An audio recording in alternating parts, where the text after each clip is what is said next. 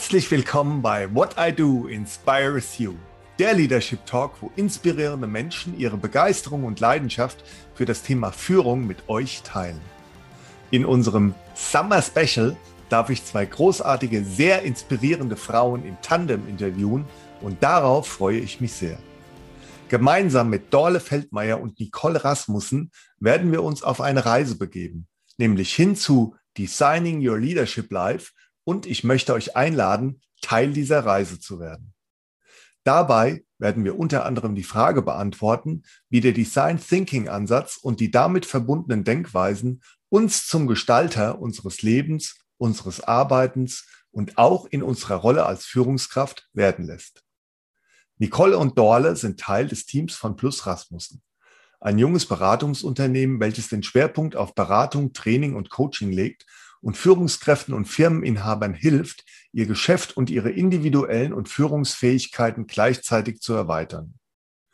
Dorle Feldmeier arbeitet als Principal bei Plus Rasmussen und war zuvor sowohl als Beraterin als auch als freiberufliche Trainerin und Coach tätig. Nicole Rasmussen arbeitet als Senior Manager bei Plus Rasmussen. Sie ist im Herzen eine Unternehmerin mit Beratungserfahrung und hat einen Hintergrund in den Bereichen Startups, Einzelhandel, Online-Geschäft, Vertrieb und Markenaufbau sowie Management in Europa. Freut euch auf ein sehr inspirierendes und positives Gespräch, in dem ihr die beiden Menschen, Dorle Feldmeier und Nicole Rasmussen, näher kennenlernen werdet und ihr werdet erfahren, wie sich aus ihrer Sicht Führung wandelt und was es braucht, um als Führungskraft diesen Veränderungen adäquat zu begegnen. Profitiert von dem großen Know-how der beiden, erfahrt, warum man als Führungskraft besser Reiseführer als Reiseplaner ist.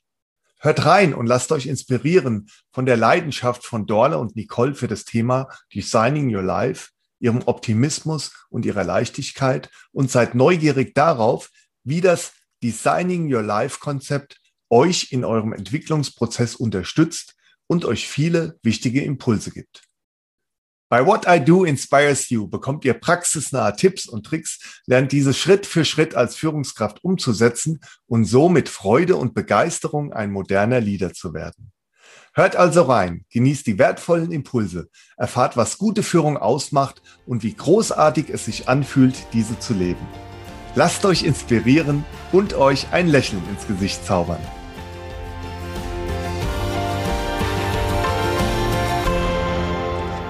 Liebe Nicole, liebe Dorle, es ist mir eine große Freude, euch beim Podcast What I Do Inspires You begrüßen zu dürfen. Herzlich willkommen. Herzlich willkommen, Dankeschön. Ganz herzlichen Dank. Unsere Zuhörerinnen und Zuhörer erleben heute zwei echte Premieren im Podcast What I Do Inspires You. Zum einen weichen wir von unserer monatlichen Ausstrahlung des Podcasts ab und laden euch da draußen zu einer Zusatzfolge, nämlich einem Summer Special ein. Zum anderen habe ich heute die große Freude, zwei großartige, sehr inspirierende Frauen im Tandem zu interviewen und darauf freue ich mich sehr. Wir werden uns heute auf eine Reise begeben, nämlich hin zu Designing Your Leadership Life und unsere Zuhörerinnen und Zuhörer einladen, Teil dieser Reise zu werden. Dabei werden wir unter anderem die Frage beantworten, wie der Design Thinking Ansatz und die damit verbundenen Denkweisen uns zum Gestalter unseres Lebens, unseres Arbeitens und auch unserer Rolle als Führungskraft werden lässt. Ich durfte euch, Dorle und Nicole, im Rahmen einer digitalen Designing Your Work-Life Reise kennenlernen, welche wir gemeinsam mit anderen Teilnehmerinnen vor einigen Wochen durchgeführt haben sodass ich heute das große Glück habe, im Rahmen unseres Gesprächs hier und da auch etwas von meinen eigenen Reiseerfahrungen zu berichten. Ihr seid ja Teil vom Team Plus Rasmussen. Plus Rasmussen ist ein junges Beratungsunternehmen und der Schwerpunkt liegt auf Beratung, Training und Coaching und die hilft Führungskräften und Firmeninhaber, ihr Geschäft und ihre individuellen Führungsfähigkeiten gleichzeitig zu erweitern. Und ihr dürft sehr stolz darauf sein, der erste zertifizierte Workshop-Anbieter für Designing Your Life in Europa zu sein. Dorle Feldmeier arbeitet als Principal bei Pullus Rasmussen, kam 2016 ins Team, nachdem sie zuvor als Beraterin als auch freiberufliche Trainerin und Coach tätig war. Während ihrer gesamten beruflichen Laufbahn hat sie ihr Berufsprofil durch weitere Coaching-Ausbildungen ergänzt und ihre Klienten individuell und in Gruppen in Phasen der persönlichen und beruflichen Veränderung, Entwicklung und Krise begleitet. Dorle hat einen Bachelor of Arts in Psychologie, einen Master of Arts in Wirtschaftspsychologie und Pädagogik sowie einen Master in systemischer Beratung. Nicole Rasmussen arbeitet als Senior Manager bei Plus Rasmussen. Sie ist im Herzen eine Unternehmerin mit Beratungserfahrung und hat einen Hintergrund in den Bereichen Startups, Einzelhandel, Online-Geschäft, Vertrieb und Markenaufbau sowie Management in Europa. Nicole arbeitete bei Hewitt Associates mehrere Jahre als Senior-Beraterin und Practice Leader im Bereich Talent Management und Leadership. Sie leitete die deutschsprachigen Länder einer globalen Führungsstudie und baute die Beratungspraxis für Employer Branding auf. Nicole hat einen Master of Science in Organizational Change und Leadership von der Pfeiffer University in Charlotte, North Carolina sowie einen Master in International Business von der Fachhochschule Mainz und einen Abschluss als Bankkauffrau. Wow, also das macht mich alles super neugierig und ich freue mich, freue mich schon sehr auf unser Gespräch. Dorle, Nicole, lasst uns zunächst starten mit einer Frage, die ich immer zu Beginn eines Podcasts stelle. Was war denn euer schönstes Erlebnis in der letzten Woche und wo habt ihr Glück empfunden? Möchtest du anfangen? Joachim, ganz lieben Dank für die Frage. Eine ganz schöne Frage, weil die so vieles ins Bewusstsein gleich wieder bringt und einem jetzt gleich wieder ein Lächeln ins Gesicht zaubert. Ähm, ich hatte die letzte Woche eigentlich ganz schöne, viele schöne Momente. Ähm, angefangen von einem Abendessen mit Freunden, gestern mal wieder draußen in der schönen lauen Sommernacht mit Fußball, aber auch einfach mal wieder zu sehen, dass sich alles öffnet und meine Jungs endlich wieder Fußball spielen dürfen mit Freunden und Bekannten. Ähm, das war, hat mir wirklich ein Lächeln ins Gesicht gezaubert und auch den Sommer zu genießen. Einfach mal wieder mit dem Radl bei uns im schönen Oberammergau und in der Natur zu sein und die Abendluft zu genießen. Also das sind Genau, das waren ganz schöne Momente für mich. Sehr schön. Mein Moment war, glaube ich, ein Moment einerseits vom Lächeln, aber auch von Gerührtheit, wenn ich so denke, was mich am meisten ein bisschen bewegt hat letzte Woche. Und zwar haben wir, wir haben jetzt irgendwie beide mit Fußball, aber ist ja auch okay, als Frau darf man auch Fußball begeistert sein.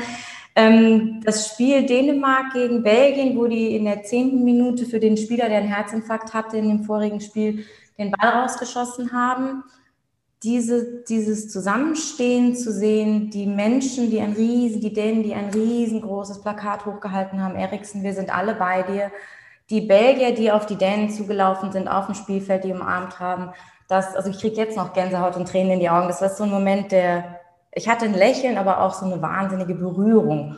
Und sowas so groß im Fernsehen zu sehen, wie nah sich Menschen sein können, das hat mich wahnsinnig berührt und auch ein großes Lächeln. Ja, das hat, glaube ich, auch sehr viele.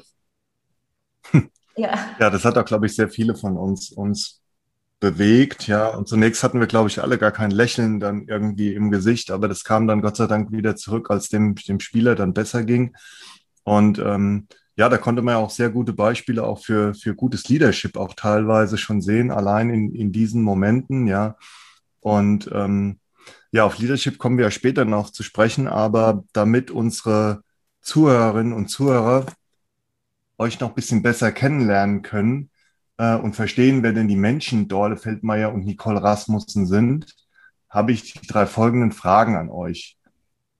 Dorle, wer bist du? Was ist dir wirklich wichtig und wofür stehst du jeden Tag auf? Vielen Dank. Zwei oder drei ganz spannende Fragen.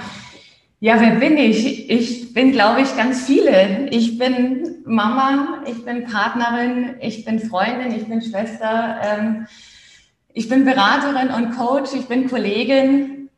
Ähm, also das sind so ganz viele Rollen, die ich habe und die ich ganz gerne ausfülle. Und dann bin ich auch Naturliebhaber. Ich komme ja aus Oberammergau, aus einem kleinen Dorf in den Alpen und da habe ich ganz stark meine Wurzeln. Ähm, ich schätze das sehr. Ich hab, bin da ganz stark verhaftet und andererseits bin ich aber auch jemand, der sehr, sehr gerne die Welt entdeckt und mir die Impulse und Inspiration von da draußen holt, ähm, was mir dann auch wieder die Flügel verleiht. Also ich habe so diese beiden Pole. Äh, das würde ich mal ganz kurz beschreiben. Nicole, wer bist du denn?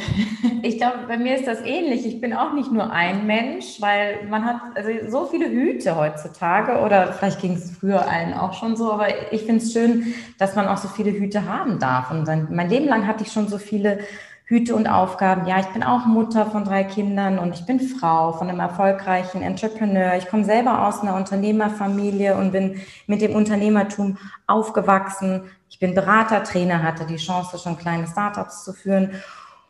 Und ich bin noch CEO unserer Immobilienfirma nebenher. Also es sind wahnsinnig viele Dinge. Dann bin ich so ein bisschen so ein kleiner Gesundheitsapostel und Fitness-Fanatiker. Ich liebe aber auch einfach den, das Kleine der Familie und das Zusammensein. Und ich bin vieles und ganz, ganz viel eigentlich sehr stark dabei im Herzen. Das kann ich nur bestätigen. Und ich glaube, was uns beide auch ausmacht, ist wirklich, dass wir relativ optimistisch in die Zukunft schauen und auch in jedem, äh, in jeder Situation irgendwie immer die, die Herausforderung, die Lernherausforderung und das Lernen sehen, was wir daraus mitnehmen dürfen und da einfach unglaublich dankbar sind, was das Leben uns auch für Möglichkeiten gibt. Ich glaube, das verbindet uns auch. Unsere Gläser sind eigentlich immer halb voll. ja, absolut.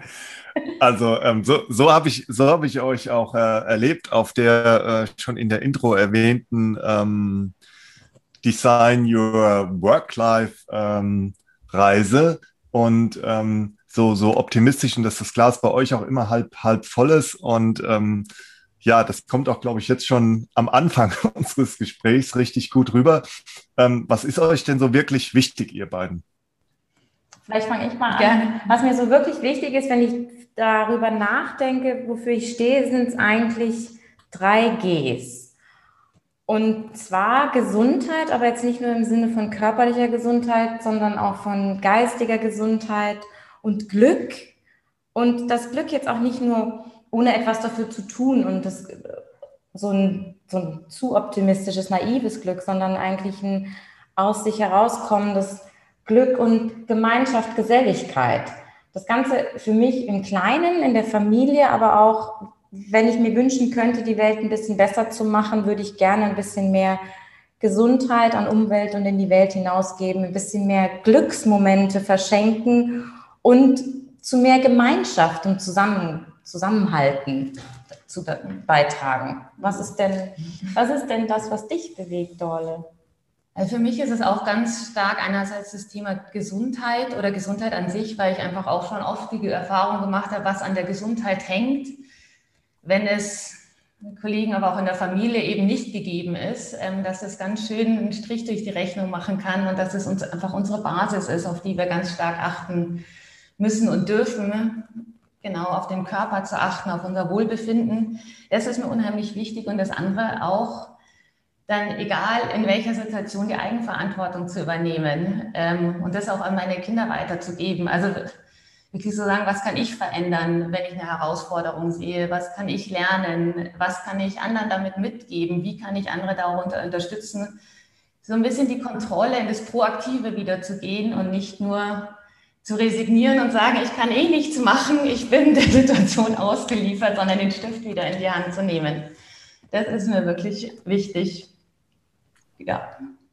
Ja, vielen Dank. Also ähm, die, die Geschichte mit den drei Gs, ähm, das ist ja auch was, ähm, gerade wenn man das über einen Podcast spielt, finde ich das sehr einprägsam, ja, mit Gesundheit, Glück und Gemeinschaft. Dollar hat ja auch Gesundheit genannt. Das hat natürlich jetzt, glaube ich, aufgrund der Ereignisse der letzten Monate für uns alle nochmal ähm, eine ganz neue Facette und eine neue Bedeutung gewonnen und ist dann, glaube ich, in der Tat auch äh, die, die Basis für alles ähm, das, was du eben zum Schluss gesagt hast, Dorle, auch mit der, mit der Verantwortung, ähm, dem Thema Kontrolle, und da spielt ja auch Gestalten, Selbstgestalten eine Rolle. Auf die Elemente gehen wir dann später auch noch ähm, ein, auch im Kontext A von Leadership, aber auch von Designing Your Leadership äh, Life, welche Rolle das dann auch, auch spielt und wie wichtig das auch gerade ist, selbst sozusagen der, der Gestalter des eigenen Lebens zu sein. Letzte Frage an euch beide, ähm, die ich eben ja schon mal explizit äh, gestellt habe. Wofür steht ihr denn jeden Tag auf? Das ist eigentlich gar nicht so eine einfache Frage, weil manchmal, jetzt mal ganz ehrlich gesagt, steht man einfach nur auf.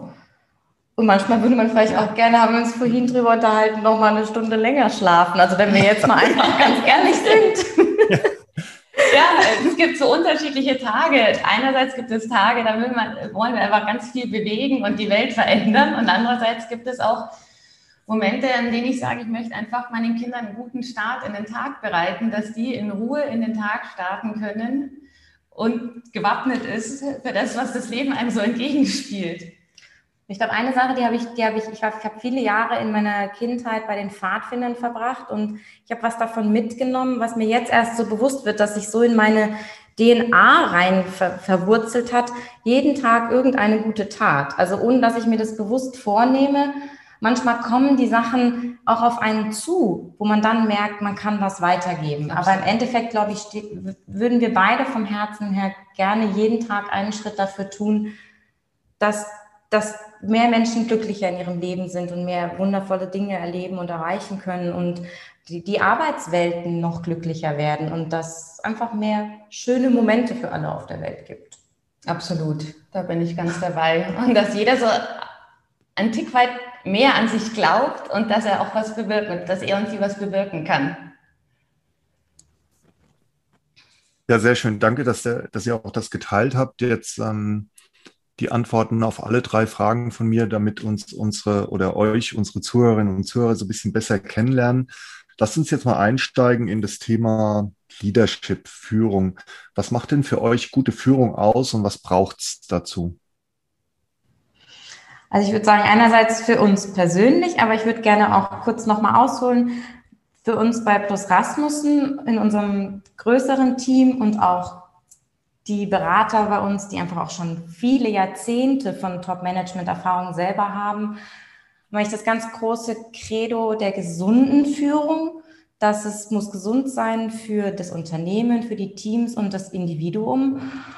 Und wir haben von sehr, sehr tollen Coaches und von dem Specht-Institut, wo wir auch selber, wir, wir als eigenes Führungsteam hingehen, um uns weiterzuentwickeln und auch unsere Coachings gelernt haben, haben wir drei ganz spannende und eigentlich sehr banale Grunddisziplinen der Führung gelernt. Das ist sich selbst führen und andere führen, was eigentlich keine große Überraschung ist, das ist ja jedem bewusst, aber was ein neuer Aspekt für uns war und für auch viele noch ist, ist sich führen lassen. Was wir auch gerade in der Krise gesehen haben, dass viele der Unternehmen, die viel agiler und schneller reagieren konnten, haben einfach eine Chance gehabt, besser durch die Krise zu kommen und teilweise auch Performance zu steigern. Also eine, Flexi eine Mischung aus Speed und Resilience. Und das geht nur dadurch, wenn ich denke, ich als Führungskraft alleine kann das schaffen, das wird nicht funktionieren. Die konnten einfach viel schneller, agiler agieren, weil sie auch Führung und führen lassen zugelassen haben. Das ist so unsere Grundverständnis, auf dem wir aufbauen. Natürlich kommen dann noch verschiedenste Kompetenzen, Verhalten und Rollen der Führungspersönlichkeiten hinzu. Aber wir fangen immer bei der Basis an, bei dem sich führen, sich führen lassen und daraus dann auch andere besser zu mhm. führen. Und dadurch vielleicht auch zu ergänzen, da spielt Ehrlichkeit eigentlich auch eine ganz große Rolle. Also ehrlich sein zu sich selbst und offen und transparent im Sinne, wo stehe ich denn eigentlich gerade? Was fällt mir schwer? Womit kämpfe ich momentan vielleicht? Äh, wo mag ich mir Hilfe holen oder was möchte ich mir auch nicht eingestehen, gerade wenn es um Veränderungen gibt?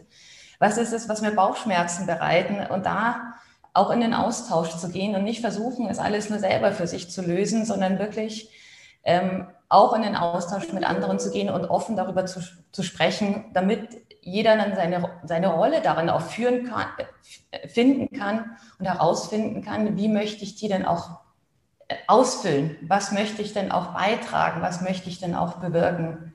Und dort anzufangen mit Ehrlichkeit und akzeptieren, wo man ist, ohne ganz schnell in die Beurteilung zu gehen und zu sagen, ist das jetzt gut oder ist es schlecht, sondern es ist einfach da, was dort ist und das ist mein Ausgangspunkt. Und das ist ganz toll, Leute. Diese Ehrlichkeit führt eigentlich zu dem, was sozusagen der Clou, der Kleber ist bei der Führung, ist Vertrauen.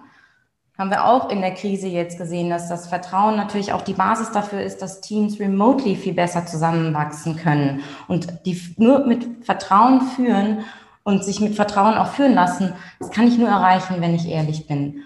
Und wir sehen auch bei den Unternehmen und vor allen Dingen auch gerade Nils, unser Managing Director, hat uns gibt uns immer oft mit auf den Weg von seinen intensiven Coaching-Gesprächen mit den ganz Top-Managern. Die wollen eigentlich viel mehr Kohärenz von sich selbst und wollen auch, wollen die Leute in Vertrauen mitnehmen auf eine Reise, wofür sie aber wirklich selbst stehen. Und sie gestehen sich auch ein, für mehr zu stehen und sind auch nicht mehr bereit dazu, einfach jeden Job zu machen, nur des Geldes wegen, sondern es ist eine wundervolle Umorientierung Richtung Werte und auch Richtung Menschlichkeit, die wir sehen können. Was dann auch erst wieder nachhaltig Wachstum möglich macht. Da steckt ja jetzt ganz schön ähm, viel, viel drin in diesen Antworten von euch zu meiner Frage, was denn für euch gute Führung ausmacht und was es braucht. Also zum einen nochmal ähm, zu, zusammenfassend die drei Elemente, die du, Nicole, genannt hast. Dieses sich selbst führen, andere führen, aber auch sich führen lassen. Ähm, da werden wir, glaube ich, auch im weiteren Verlauf nochmal so ein bisschen drauf eingehen, gerade auf dieses Element sich, sich führen lassen, weil die beiden anderen, die sind, denke ich mal, ähm, all denen, die sehr viel mit Führung zu tun haben und unseren Zuhörern und Zuhörern auch schon aus meinen vergangenen Podcasts sehr, sehr präsent. Also da hatten wir schon des Öfteren ähm, auch ähm, den Fokus auf sich selbst führen, Selbstführung genannt und das auch als Basis immer wieder gesehen. Also da gibt es ja auch die berühmte Aussage gerade von, von Pater Anselm Grün, der gesagt hat, nur wer sich selbst führen kann, kann auch andere führen. Aber dieses sich führen lassen, ja, das ist, äh, glaube ich, was, wo viele sagen, hm, da bin ich mal gespannt, was damit so, was mhm. damit so gemeint ist. Und ähm, dann ähm, Dorle diese, diese Erkenntnis, ja, ähm, zu, zu sich selbst und die Akzeptanz, ähm, was ist. Das setzt natürlich auch dieses Thema Reflexion, Selbstreflexion, aber auch Reflexion mit Hilfe von anderen voraus, was ja auch ein, ein wichtiges Element ist von ähm, Designing Your, Your Life, Work Life, Leadership Life. Und da werden wir später auch nochmal drauf, auf, äh, drauf eingehen. Und ähm, last but not least, ähm, was ihr auch jetzt noch genannt habt, dieses, dieses Wort Vertrauen, ja. Und ähm, ich glaube, egal wie man fragt, ja, ähm, was sind denn, was sind denn so wichtige Elemente von, von Führung? Vertrauen ist immer so top gerankt, sage ich mal, ja. Also das ist auch ähm, eine, ein, eine Fähigkeit, Eigenschaft, ein Element, was gerade jetzt in diesen sehr bewegenden Zeiten ähm, immer mehr auch an Stellenwert gewonnen hat. Das heißt nicht, dass es vor Jahren nicht auch wichtig war, aber ich glaube, dieses Vertrauen, auch gerade dieses Vertrauen schenken, anderen dann auch so einen Vertrauensvorschuss geben in dieser Zeit, wo wir jetzt gerade uns wenig gesehen haben, die letzten Monate, sehr viel remote auch gearbeitet haben.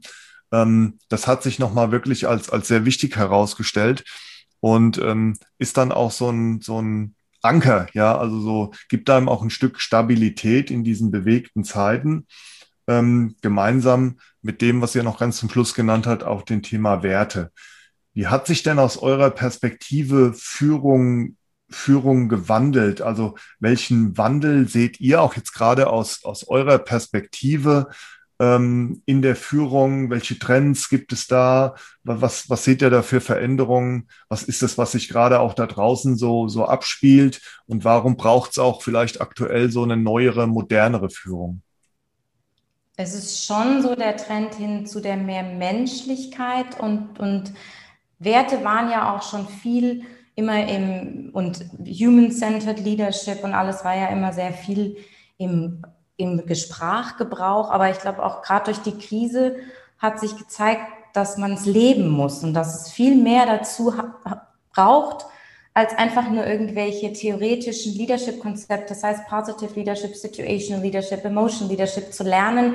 Manchmal ist es einfach wirklich das Ausprobieren, das Machen und nicht, und gerade in der Krisensituation hat man nicht oft, oft nicht die Zeit, lange drüber nachzudenken, sondern da geht's einfach doing. Also teilweise, wenn ich versuche, es bildlich mir vorzustellen, die Führungskraft muss weg vom Reiseplaner zum Reiseführer werden, der der wirklich seine Leute vor Ort auf der Safari mit dabei ist und unterstützt und auch genau weiß, was, was los ist. Und wie du so schön gesagt hast, dieser Vertrauensvorsprung, ist eigentlich der Beginn von sich führen lassen.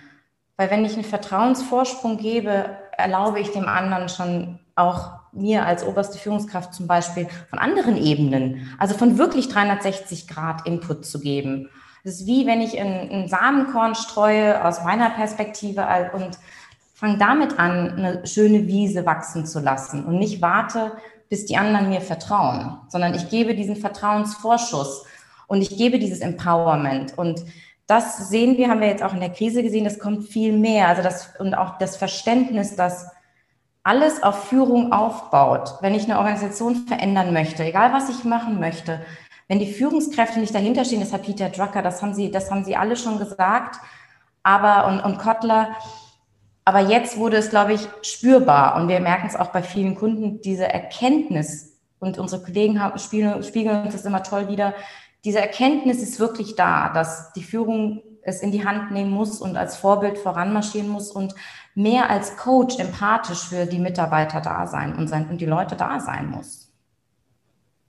Ja, und sich dafür wirklich auch die Zeit zu nehmen und es auf eine Ebene zu stellen mit all den Zielen, die ich sonst so zu erreichen habe, mich wirklich auf das Gegenüber einzulassen mit allen Risiken, die damit verbunden sind.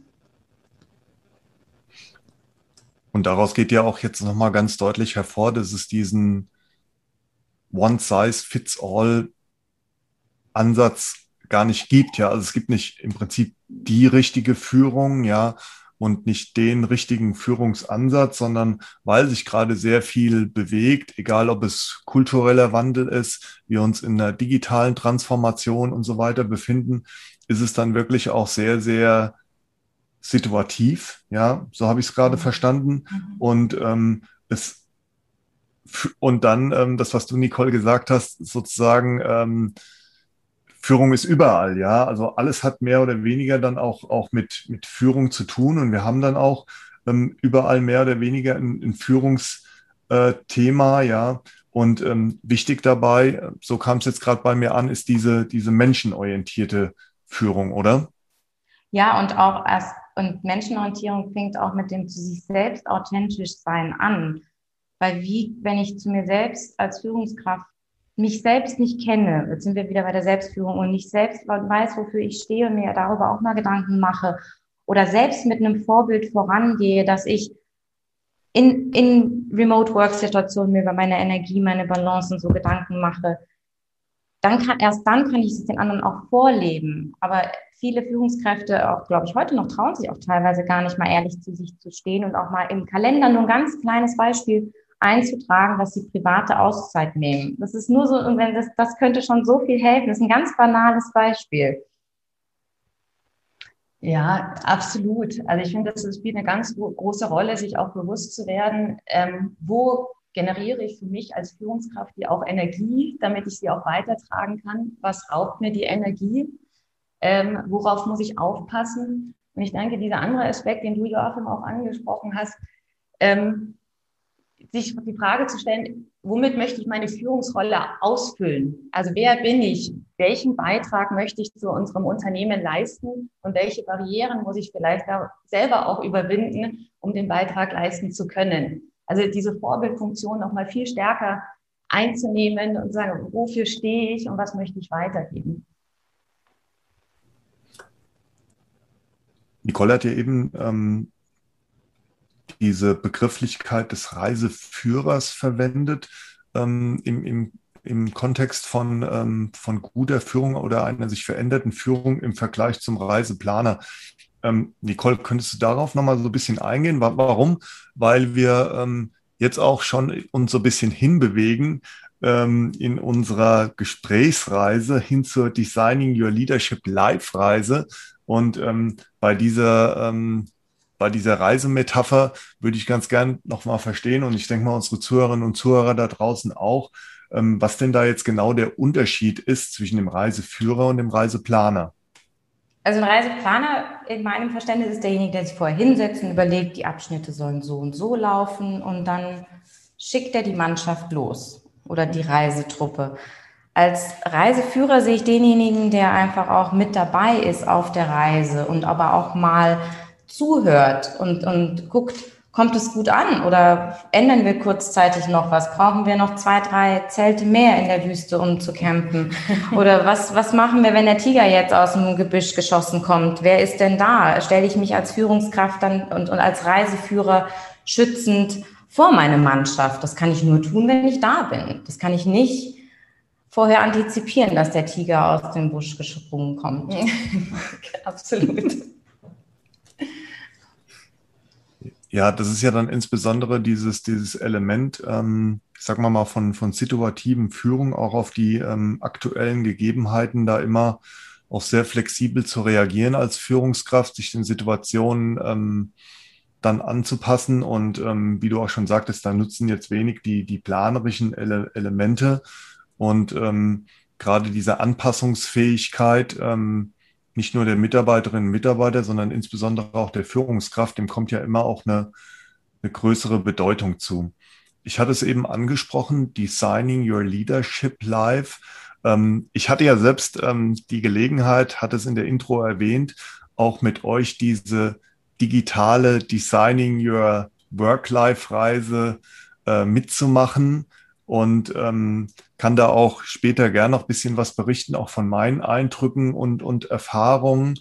Ähm, mir hat es ähm, persönlich sehr, sehr viel äh, gebracht. Ich bin ja angetreten und ähm, hatte jetzt das Ziel, auch meine, meiner Leidenschaft oder meinen Leidenschaften auch noch ein bisschen mehr auf die Spur zu kommen und da Dinge auch noch so ein bisschen ähm, wie, so ein, wie so ein Bildhauer vielleicht noch ein bisschen mehr rauszuarbeiten. Also sicherlich habe ich meiner Meinung nach schon ein ganz gutes Gespür dafür, ähm, was, was meine Leidenschaft ist. Und äh, eine große Leidenschaft ist ganz sicher das Thema äh, Leadership.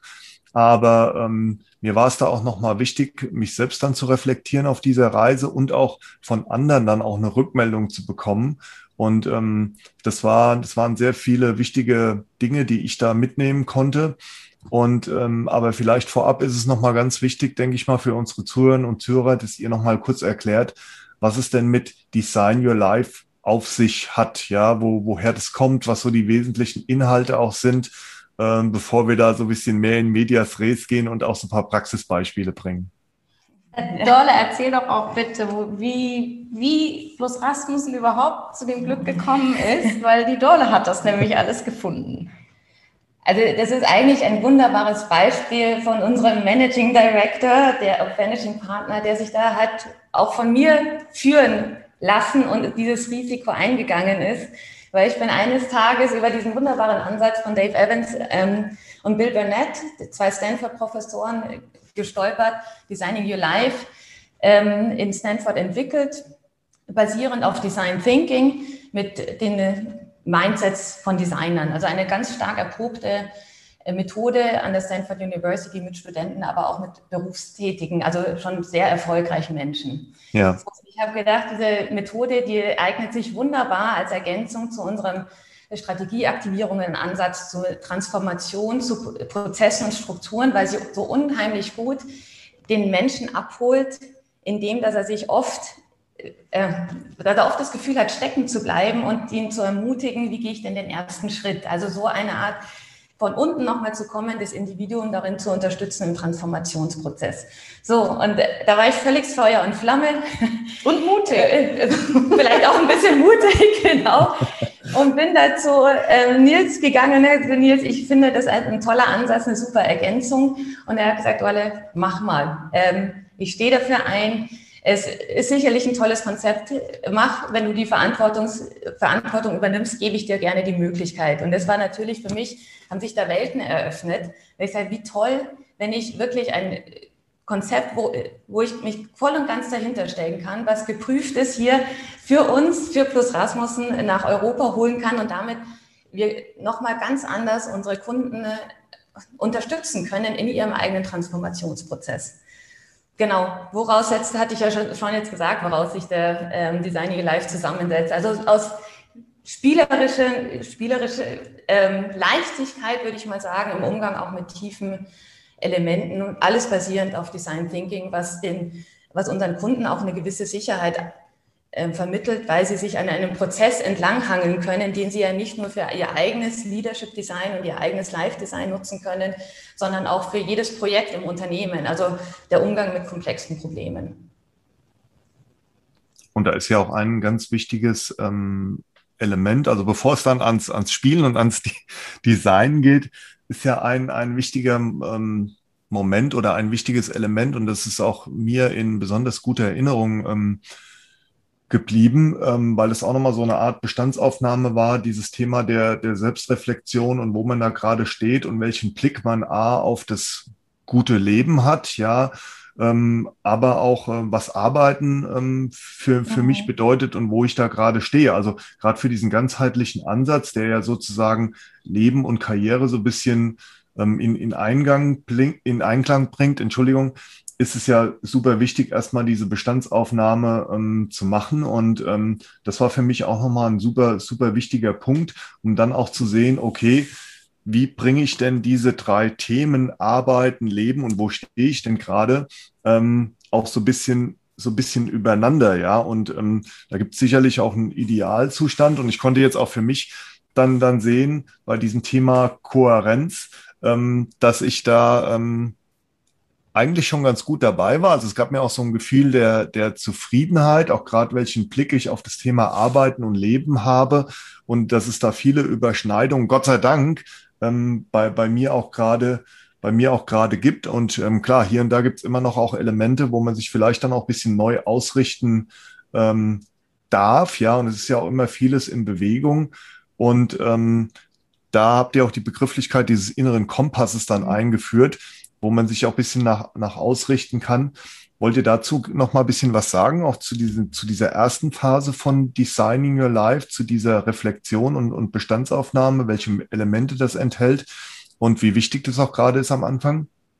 Ja, ganz gerne ähm, und danke dafür die Möglichkeit. Also es, wie du sagst, es hat sicher ganz viel damit zu tun, akzeptieren, wo man gerade steht. Und damit kann ich den eigenen Kompass entwickeln. Wie du sagst, es besteht aus diesen drei Komponenten. Sich mal die Zeit zu nehmen und in einer halben Seite runterzuschreiben, was bedeutet eigentlich gute Arbeit für mich? Und das hat nichts mit einer Jobbeschreibung zu tun, sondern was, was wünsche ich mir? Ähm, was hat es mit der Gesellschaft zu tun? Was hat es mit Geld zu tun? Was hat es mit Zusammenarbeit zu tun?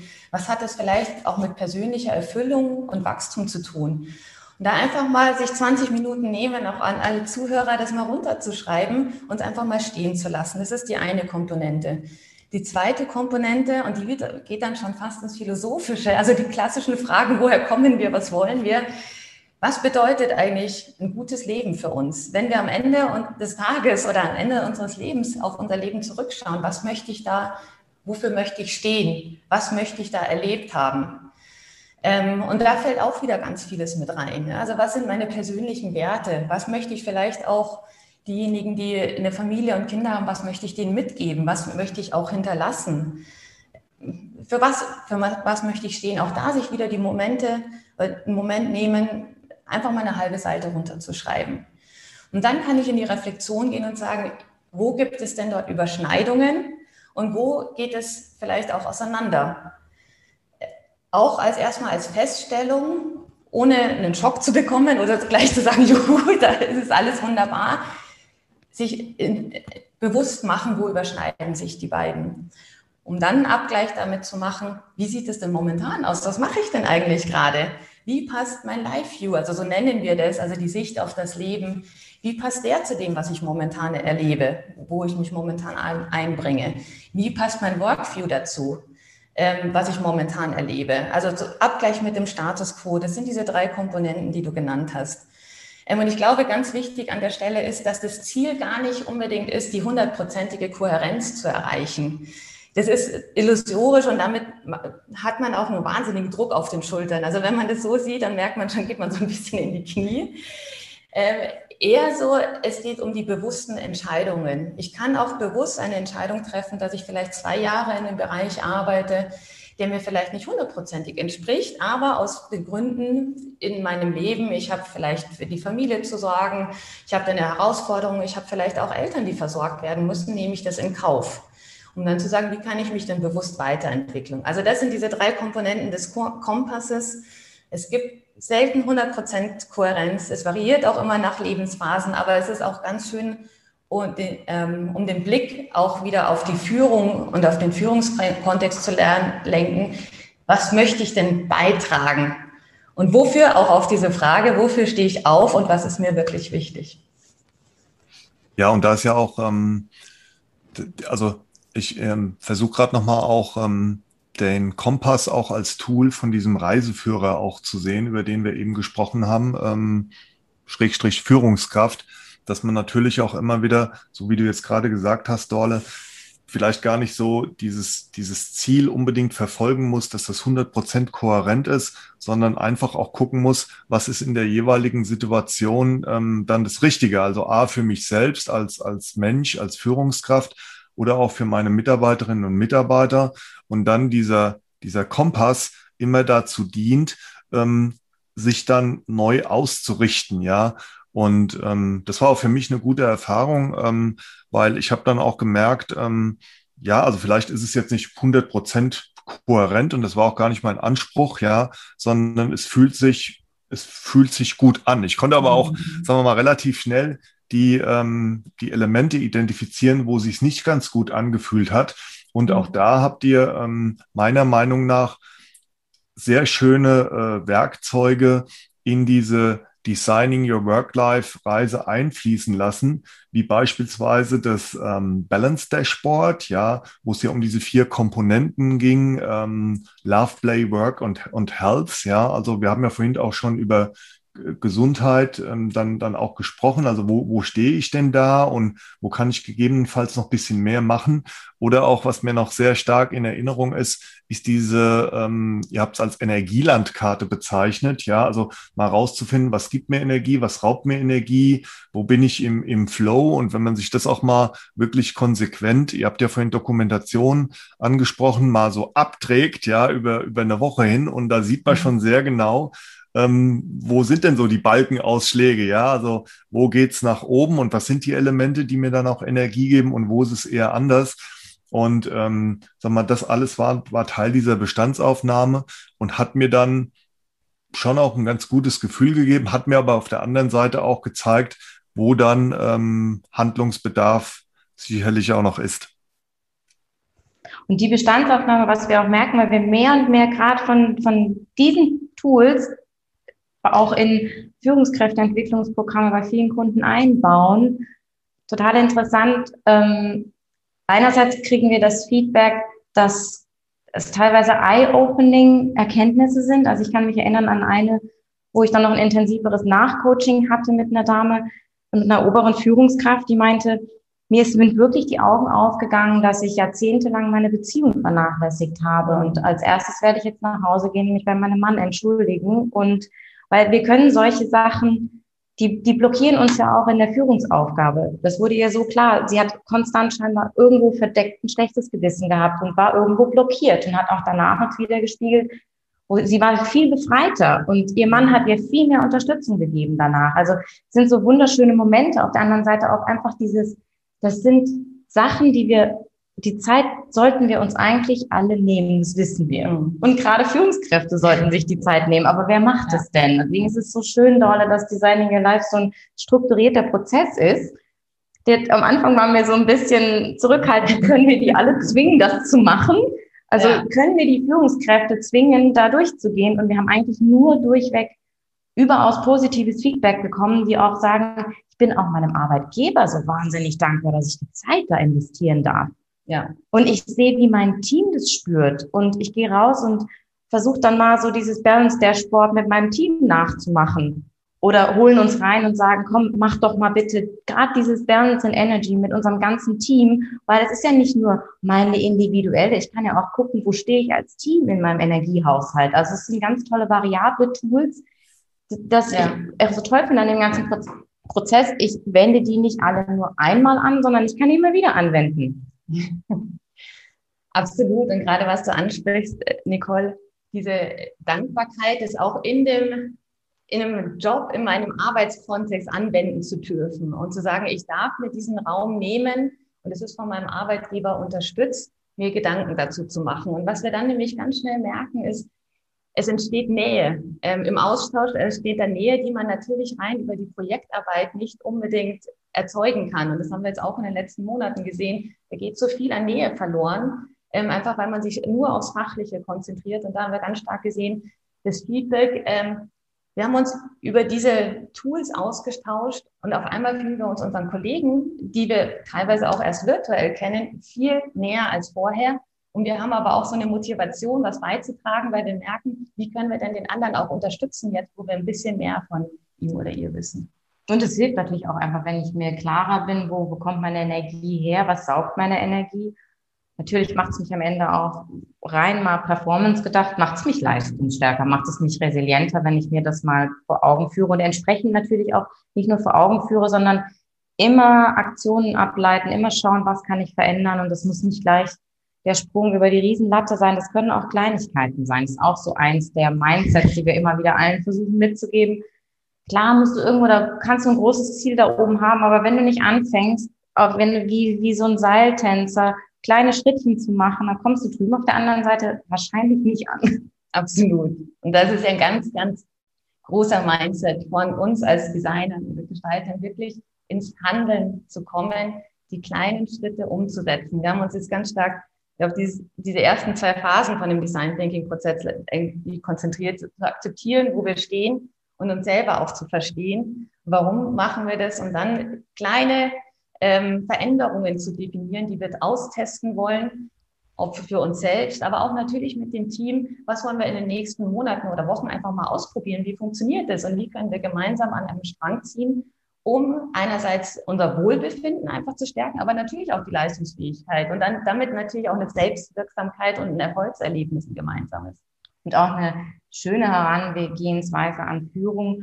Selbst wenn ich als Führungskraft nicht immer weiß, was als nächstes um die Ecke kommt. Ich kann mein Team, ich kann andere fragen, ich kann auch Experten außerhalb fragen und ich kann vor allen Dingen das typische Designer-Prototyping, ich kann einfach mal Sachen entwerfen und sie ausprobieren. Und das ist so ein neuer Gedanke, der, der auch bei Kulturwandel, bei allen möglichen Sachen so eine schöne Leichtigkeit reinbringt. Probier mal aus. Und wir probieren zusammen aus. Und ich als Führungskraft gehe auch voran und sage, okay, ich probiere auch aus mit euch. Es muss nicht alles 100% funktionieren, weil wenn ich dann mal einen Fehler mache, vertraut er mir vielleicht sogar noch ein Stück mehr. Genau. Und es gibt nicht die Garantie für die perfekte Lösung. Und ich finde, auch das ist etwas, was wir mehr und mehr lernen dürfen. Nicht erst zu beginnen, ähm, wenn wir die perfekte Lösung haben, sondern die perfekte Lösung letztendlich vielleicht zu generieren im Laufen auf der Reise und dann festzustellen, weil die Lösung, die wir im Sinn hatten, ist eigentlich gar nicht mehr die Lösung, die wir wollten. Wir haben was viel Besseres gefunden. Also hätte ich jetzt nicht schon ähm, mal so eine Reise mit euch und ähm, auch, und das war ja damals eine ganz gemischte Gruppe, ja, da waren ja Pädagogen dabei, da waren Masteranden dabei, da waren aber auch äh, Top-Manager dabei hätte ich die nicht schon so mitgemacht, hätte die mir jetzt auf jeden Fall so richtig Lust gemacht, da auch mal, äh, da auch mal mitzumachen. Ich hoffe, unseren Zuhörern und Zuhörern geht's geht's genauso, weil ähm, ihr habt das ja vorhin auch angesprochen. Ähm, und, und das ist, glaube ich, auch für Führungskräfte ähm, extrem wichtig. Und ähm, das hat man jetzt auch nochmal deutlich auch gespürt, auch die letzten ähm, Monate, ähm, dieses Übereinanderlegen von Leben und Arbeiten und dass man das gar nicht getrennt betrachten kann und soll und wie wichtig auch dann diese Live-Elemente dann, äh, dann, dann sind, ja. Und ähm, ich kann euch sagen, gerade durch dieses ähm, digitale Führen, äh, durch dieses äh, sehr viel, viel Remote über Videokonferenzen und auch über Einzelgespräche mit meinen Mitarbeiterinnen und Mitarbeitern, hatte ich dann, und das war ein großer Pluspunkt, ähm, das muss ich an der Stelle sagen, auch Einblick in deren Leben, in deren Lebenssituationen. Ja, also ähm, da haben manchmal sozusagen virtuelle Führungen durch deren Wohnungen mal stattgefunden oder ähm, du hast sonstige Dinge mitbekommen und spätestens dann hat man ja gemerkt, ähm, das Leben oder die Lebenssituation gehört auch zur Arbeitssituation dazu und es macht auch diesen Ansatz von Design Your, Your Life, egal ob es dein Work-Life, Leadership-Life ist, aus mhm. meiner Sicht auch so so wertvoll, weil das eine ohne das andere ja ähm, auch gar nicht funktioniert. Und die zweite Komponente, die ihr jetzt angesprochen habt, ähm, und ähm, da können wir vielleicht auch noch mal so ein bisschen inhaltlich jetzt einsteigen. Das ist ja wirklich dieses diese Design-Komponente, also nach dieser Bestandsaufnahme dann auch mit kleinen Schritten, so wie ihr es beschrieben habt, ins Tun zu kommen. Und ähm, ich finde auch das, das macht Mut und sollte auch den Führungskräften ins insbesondere Mut machen, dass man vielleicht da gar nicht auch die perfekte Lösung anstrebt, sondern dass man einfach mal auch ins Tun, ins Gestalten reinkommt, ähm, viele Dinge auch mal aus einer anderen Perspektive heraus betrachtet, dann schaut so nach dem Motto, funktioniert's oder ähm, geht's nicht? Also auch mal dieses Ausprobieren in den Mittelpunkt des Tuns dann auch setzt und ähm, zu schaut, okay, wie, was hat es denn letztendlich auch für Auswirkungen? Ja, das ist ja auch gerade bei agilen Arbeitsmethoden ähm, jetzt sehr, sehr wichtig. Und ähm, vielleicht könnt ihr auf dieses Design-Element und ähm, Prototyping hat ihr, habt ihr vorhin mal genannt. Ähm, vielleicht könnt ihr darauf nochmal eingehen und vielleicht mal ein kurzes Beispiel nennen, wie sowas dann auch aussehen kann. Ja, ganz gern. Also wir waren ja am Anfang, hatten wir diese zwei Komponenten. Wir akzeptieren, wie du sagst, die Bestandsaufnahme. Wir schauen, wo wir stehen. Der nächste Schritt, um dann ins Handeln zu kommen und nicht irgendwie ins Handeln zu kommen, schon, schon ein bisschen ähm, orientiert, sagen, ist es dieser Schritt des Definierens. Woran möchte ich eigentlich arbeiten?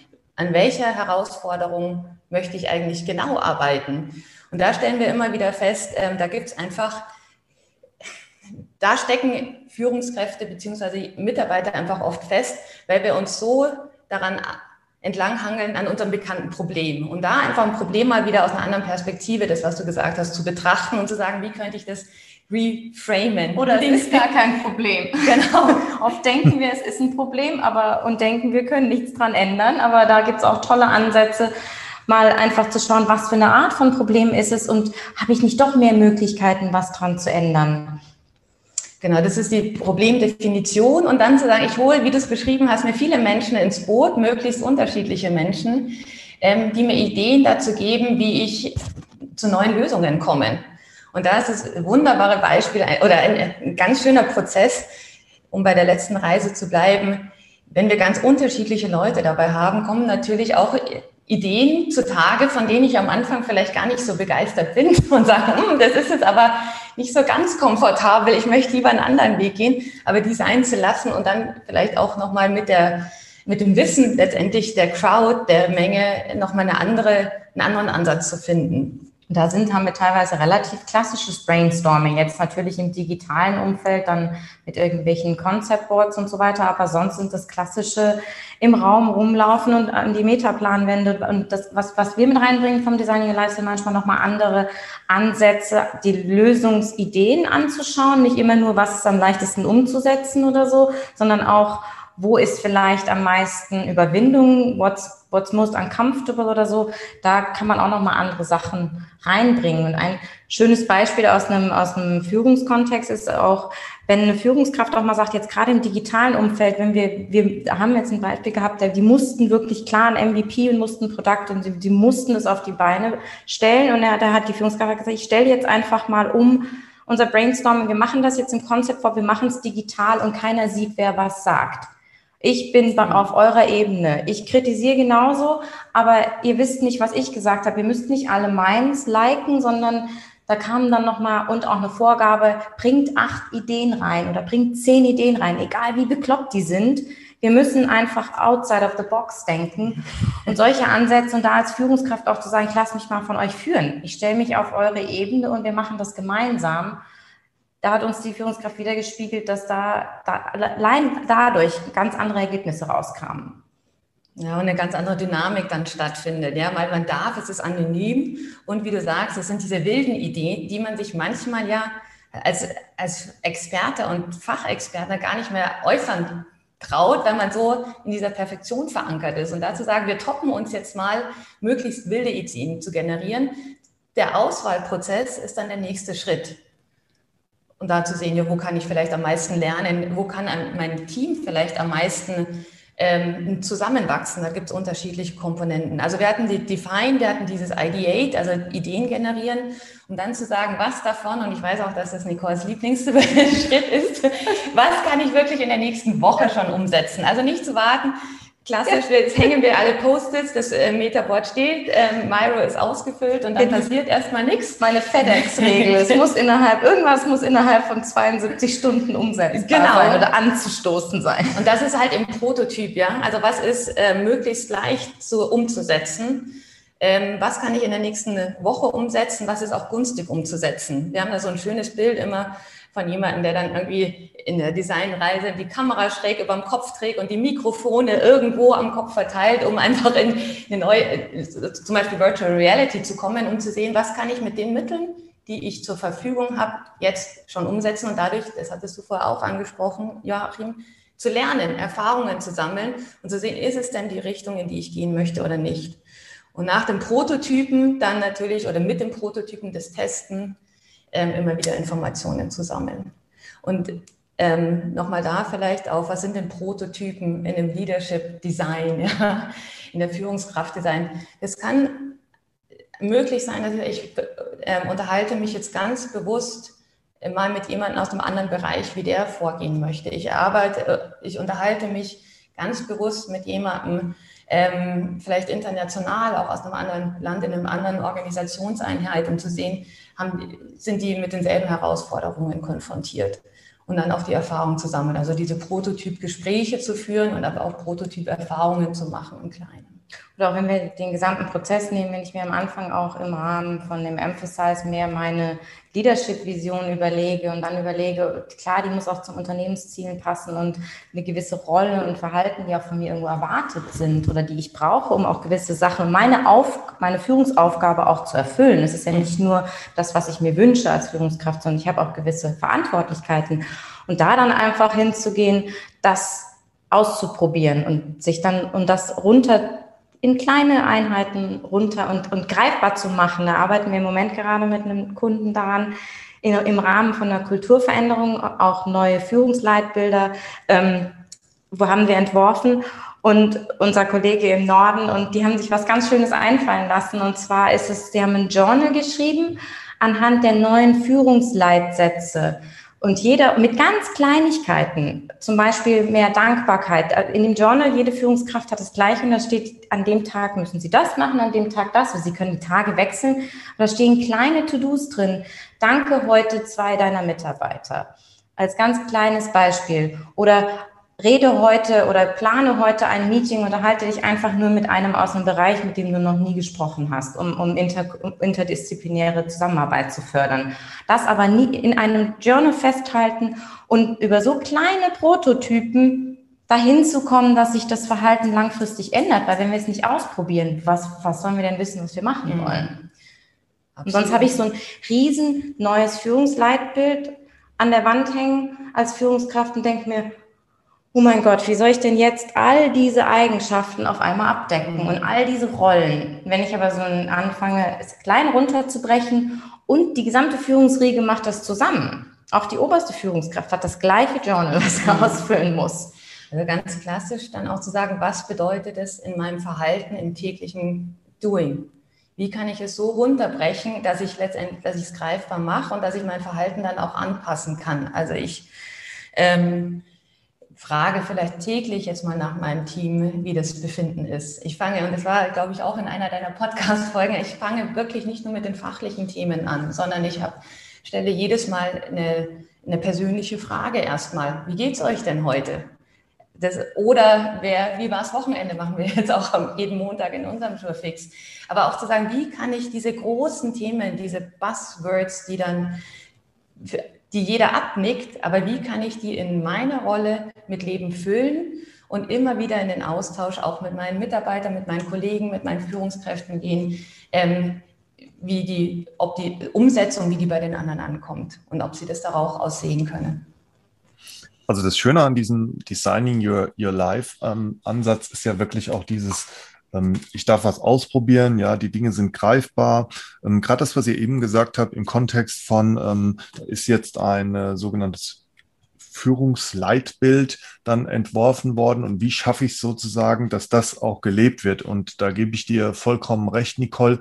Oft ist es so, dass äh, diese Leitbilder werden geschrieben, ja teilweise auch unter Nichtbeteiligung derer, die es letztendlich leben sollen. Dann hängen sie an der Wand und man wundert sich, warum die dann nicht gelebt werden. Und da trägt natürlich so ein, so ein Journal ähm, mit einem Element von so einem Leitbild, was du jetzt beispielsweise genannt hast, ähm, dann auch dazu bei, dass das dadurch gelebt wird, dass wenn man solche Übungen dann auch mal macht, ja, weil ähm, letztendlich ähm, ist zwar die Voraussetzung von einem Verhalten eine Haltung, aber die Haltung kann ja dann trotzdem nicht gelebt werden, wenn man sich nicht entsprechend ähm, verhält. Und sehr viel von ähm, Führungsarbeit hängt ja damit zusammen, dann auch ähm, die Mitarbeiterinnen und Mitarbeiter gewisse Erfahrungen dann auch machen zu lassen. Ja, und gerade auch bei diesem Thema Dankbarkeit, das ist ein ziemlich großer Begriff, mhm. nützt aber letztendlich alles nichts, wenn man es auch nicht mal sozusagen am, am eigenen Leib erfährt.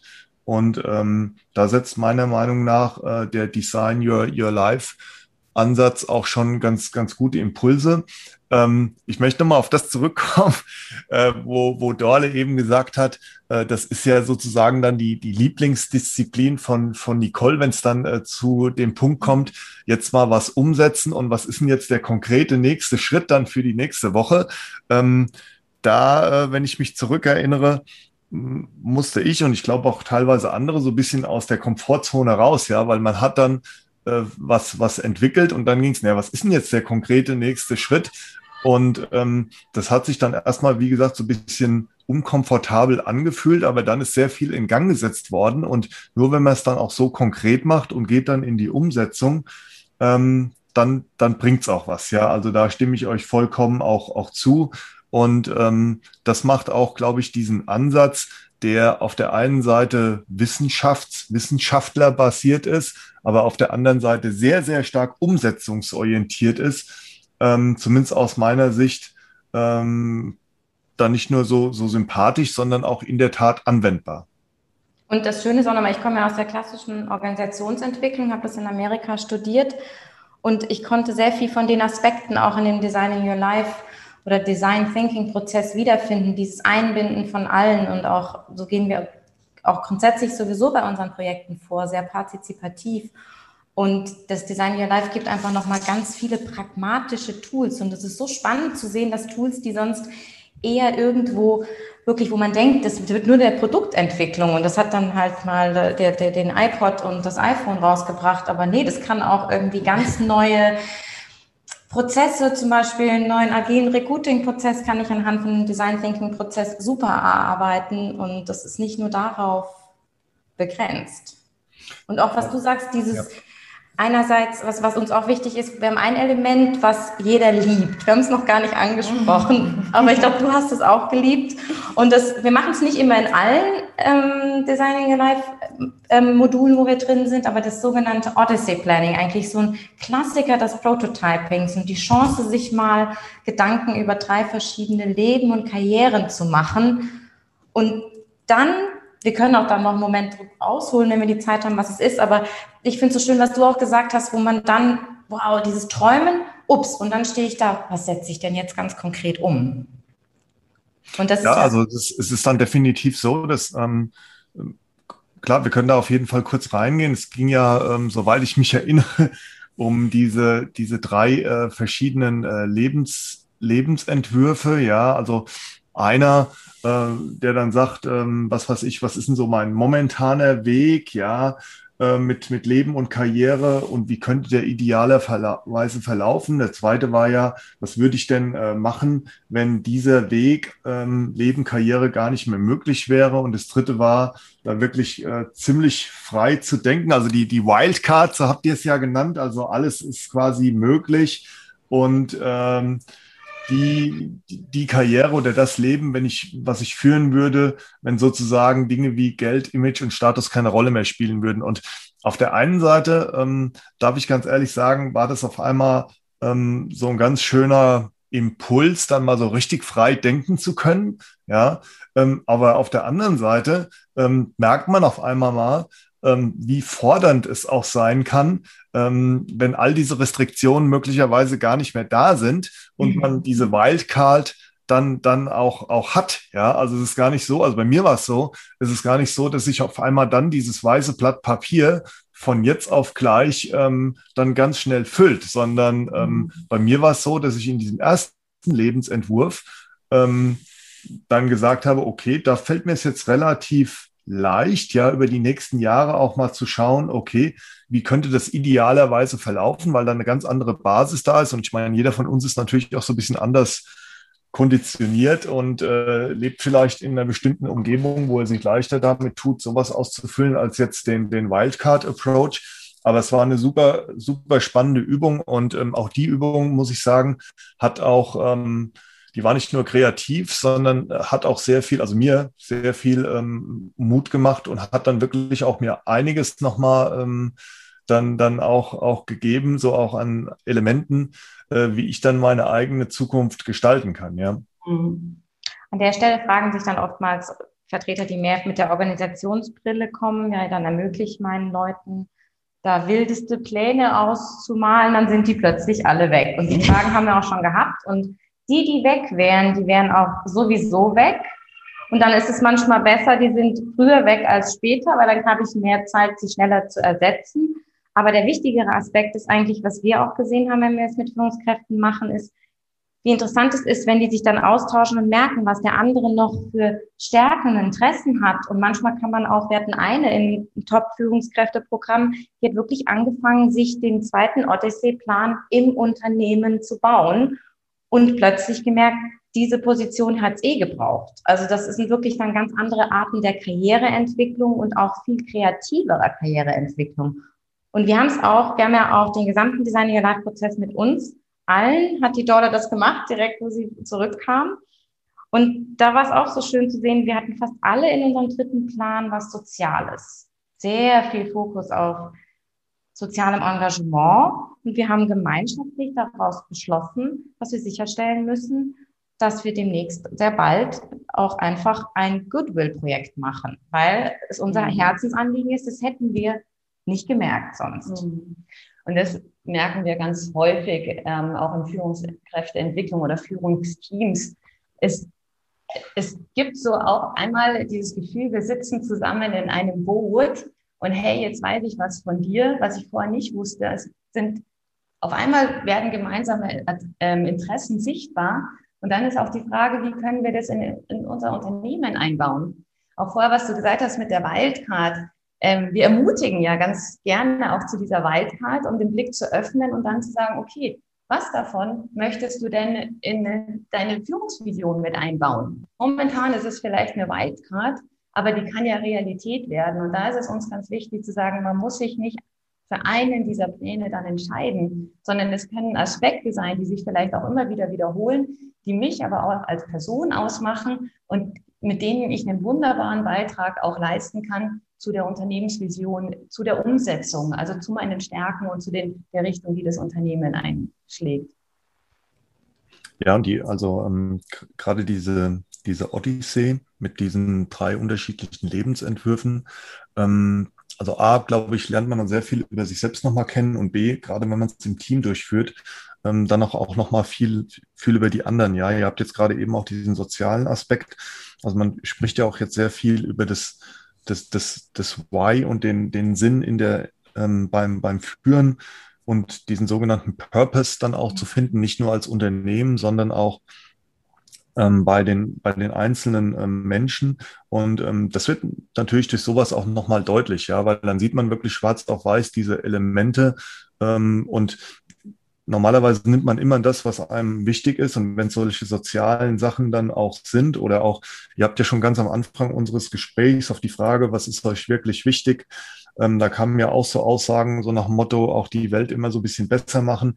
Ähm, das sind ja in der Tat nicht einfach solche Plattitüden, sondern es ist, glaube ich, als Führungskraft schon super wichtig, äh, wenn äh, Mitarbeiterinnen und Mitarbeiter in die Richtung geht, auch zu wissen, okay, was steckt da dahinter, um dann möglicherweise auch ähm, eine Arbeitsumgebung schaffen zu können, wo das dann auch entsprechend ausgelebt werden kann. Genau, also wirklich dieses Befähigen, wie kann ich eine Arbeitsumgebung schaffen, ähm, wo, wo er oder sie die Stärken oder die Interessen auch wirklich leben kann. Und auf der anderen Seite auch als Vorbild voranzugehen, und zu sagen, ja, auch ich zeige mich ein Stück weit verletzlich. Also das ist ja ein Austausch, der jetzt nicht gang und gäbe ist. Und da auch nochmal ein Beispiel zu bleiben, wie wir es gemacht haben. Da war der Nils Rasmussen war ganz vorne weg und hat sich auch, hat auch seine drei Odyssee-Pläne geteilt. Und ich finde das ganz wichtig, weil oft ist es ja schon mit Angst behaftet. Was, wie reagiert jetzt mein Gegenüber, wenn ich mich so zeige?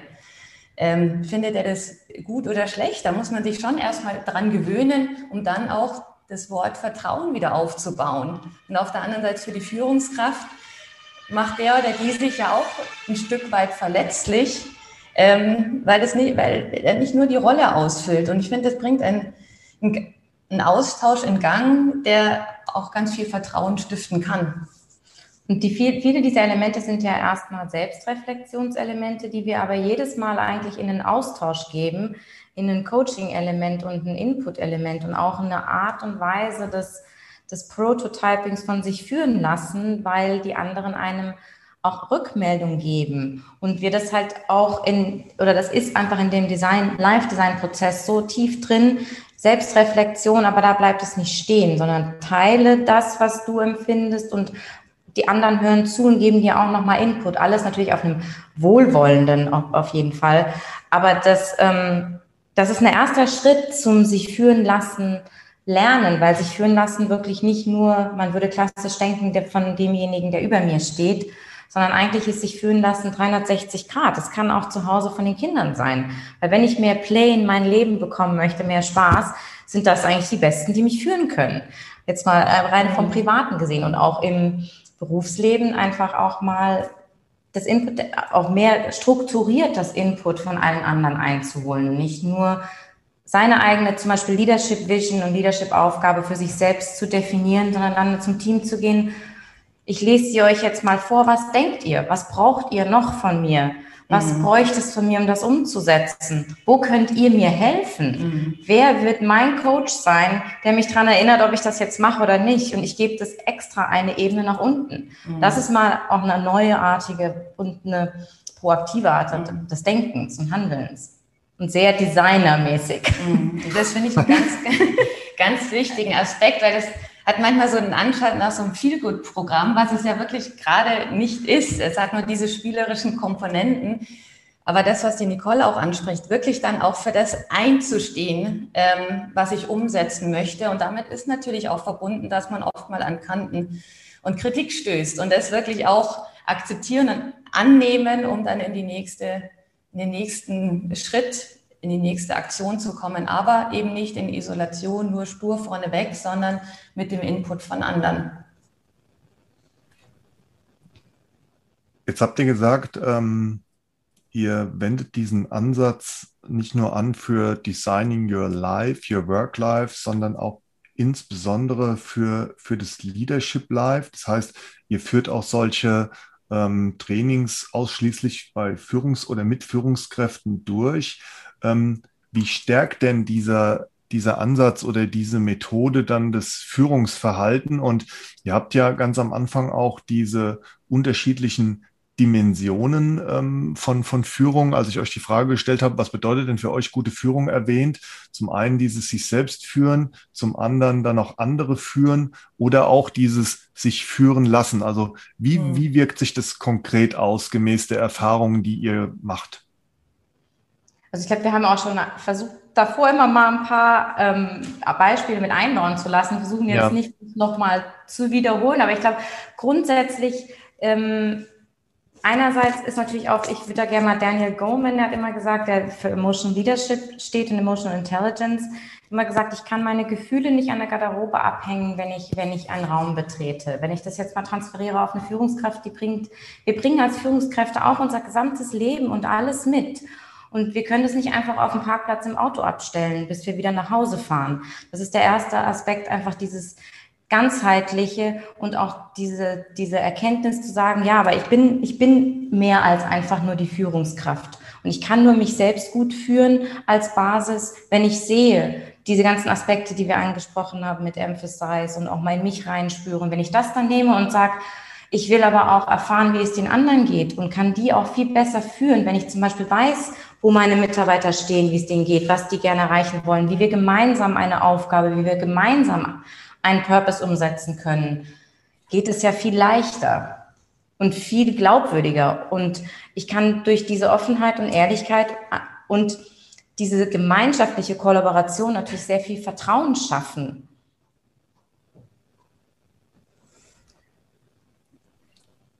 Ja, das stimmt in der, in der Tat.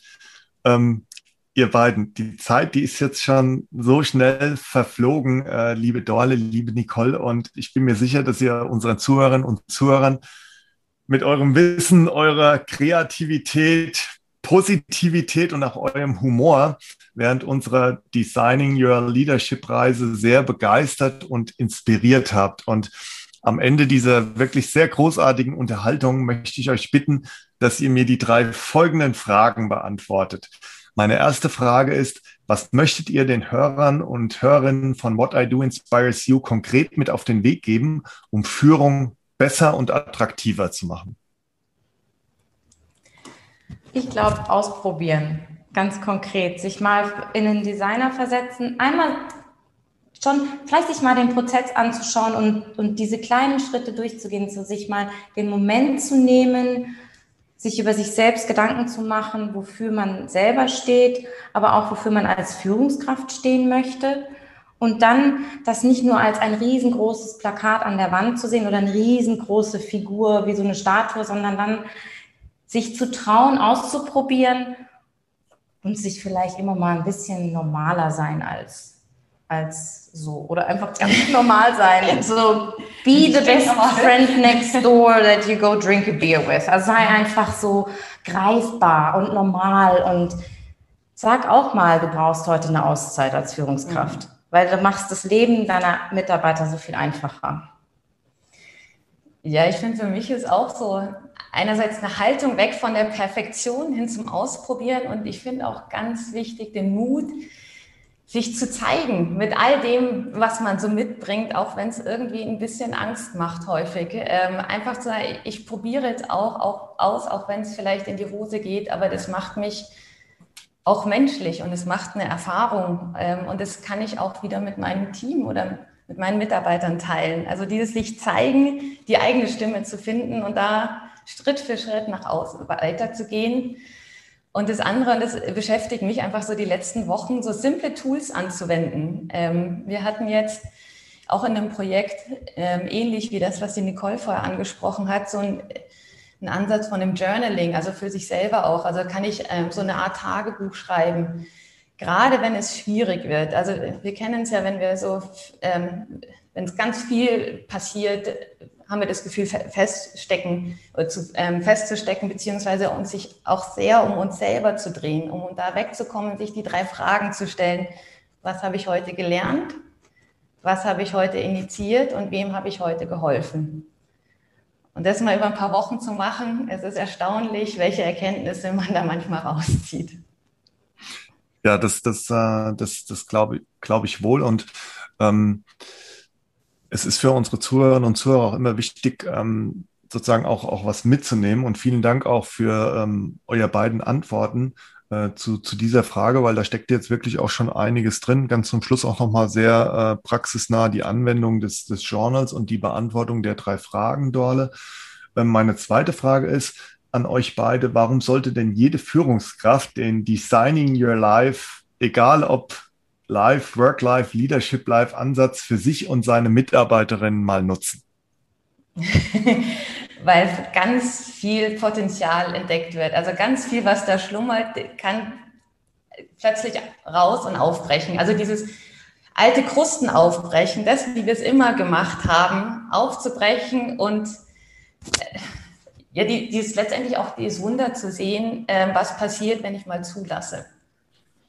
Und es bringt natürlich auch automatisch durch all das, wo auf der Reise, womit wir uns auseinandersetzen, zu, zu Resilienz in sich selbst, im Team und auch als Führungskraft. Und das alleine und, und eine andere Art und Weise der Zusammenarbeit und Empowerment.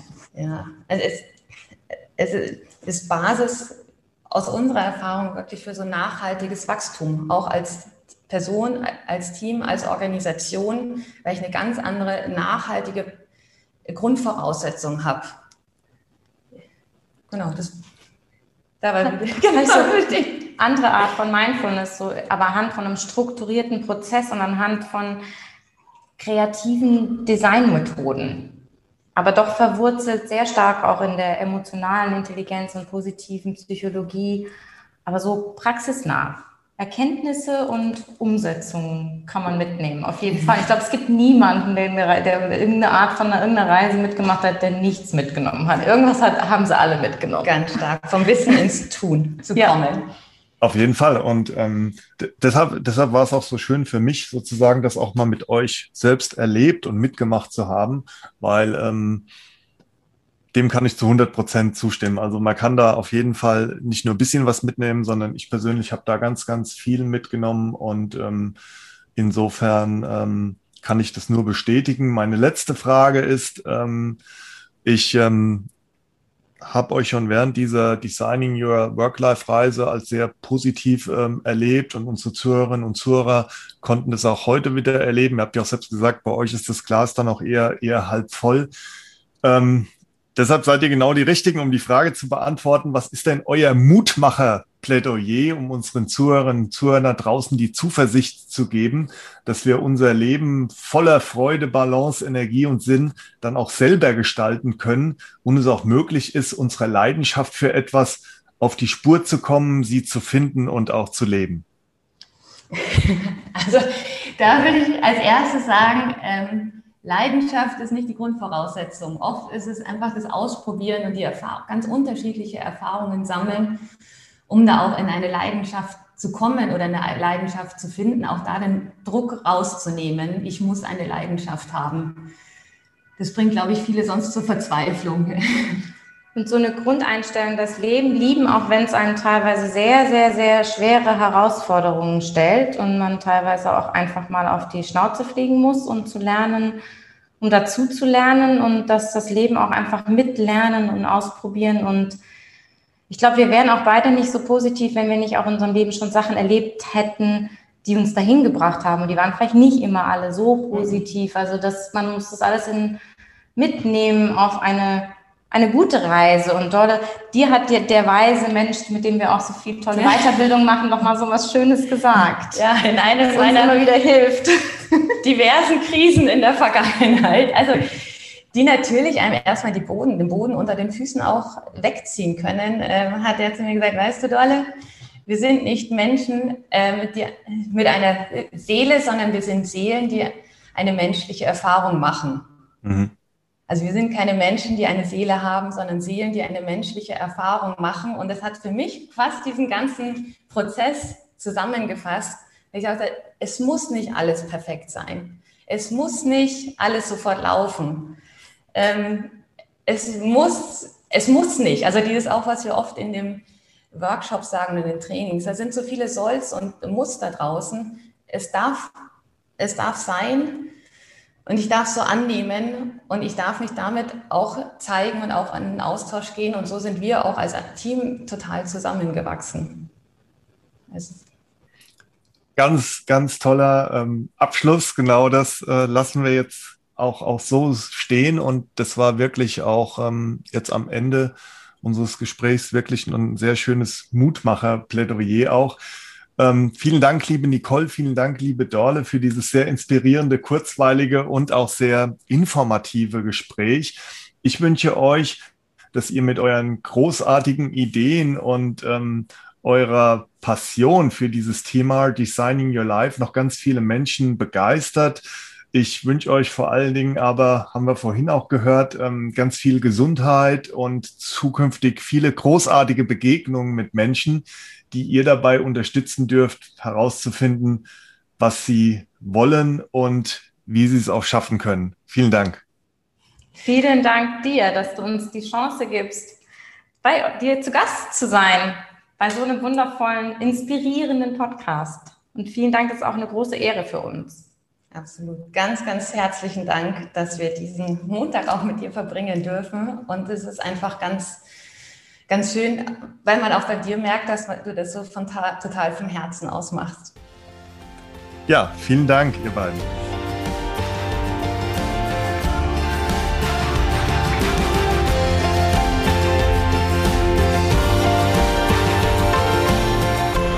Sommerzeit ist Reisezeit und aus meiner Sicht war das eine sehr inspirierende und ereignisreiche Reise mit den beiden Reiseführerinnen Dorle Feldmeier und Nicole Rasmussen. Die beiden haben uns auf dieser Designing Your Leadership Live-Reise wertvolle Impulse gegeben und uns für dieses Konzept begeistert. Wie am Ende einer jeden Podcast-Folge möchte ich auch diesmal die Höhepunkte des Gesprächs zusammenfassen und euch wie gewohnt gerne noch ein paar hilfreiche Impulse und Fragen mit auf den Weg geben. Erstens. Führung muss gesund sein für das Unternehmen, die Teams und das Individuum. Dorle und Nicole sehen drei Grunddisziplinen der Führung. Sich selbst führen, andere führen und sich führen lassen. Akzeptieren, wo man ist, ohne zunächst in die Beurteilung zu gehen. Ehrlichkeit spielt eine große Rolle. Ehrlich zu sich selbst und feststellen, wo man gerade steht. Der Kleber in der Führung ist Vertrauen und mit Vertrauen zu führen kann man nur erreichen, wenn man ehrlich ist. Es findet eine Umorientierung in Richtung Werte und Menschlichkeit statt. Wichtig in der Führung ist es, Dinge auszuprobieren und einfach mal zu machen. Alles baut auf Führung auf. Führung ist sehr situativ und muss sich den aktuellen Gegebenheiten und Bedürfnissen anpassen.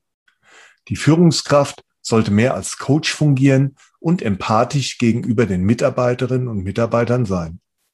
Die Führungskraft sollte sich Zeit nehmen um sich selbst kennenzulernen und sich die Frage zu stellen, womit möchte ich eine Führungsrolle ausfüllen? Wofür stehe ich? Und was will ich als Führungskraft bewegen? Als Führungskraft hat man die Rolle des Reiseführers und nicht die des Reiseplaners. Das heißt, immer wieder sich den Bedürfnissen anpassen, mal den Kurs ändern, zuhören, sich vor die Mannschaft stellen. Um Führung besser und attraktiver zu machen, ist es wichtig, einfach mal auszuprobieren und mal in die Rolle eines Designers zu schlüpfen. Hier ist es wichtig, die Haltung mal weg von der Perfektion einzunehmen und sich zu zeigen. Womit möchtet ihr eure Führungsrolle ausfüllen? Wofür steht ihr? Und was wollt ihr als Führungskraft bewegen? Durch was gelingt es euch, die Bedürfnisse eurer Mitarbeiterinnen und Mitarbeiter herauszufinden und auf diese einzugehen? Seid ihr dabei mehr Reiseführer oder Reiseplaner? Auf einer Skala von 0, gar nicht, bis 10 ausschließlich, führt ihr mit Vertrauen?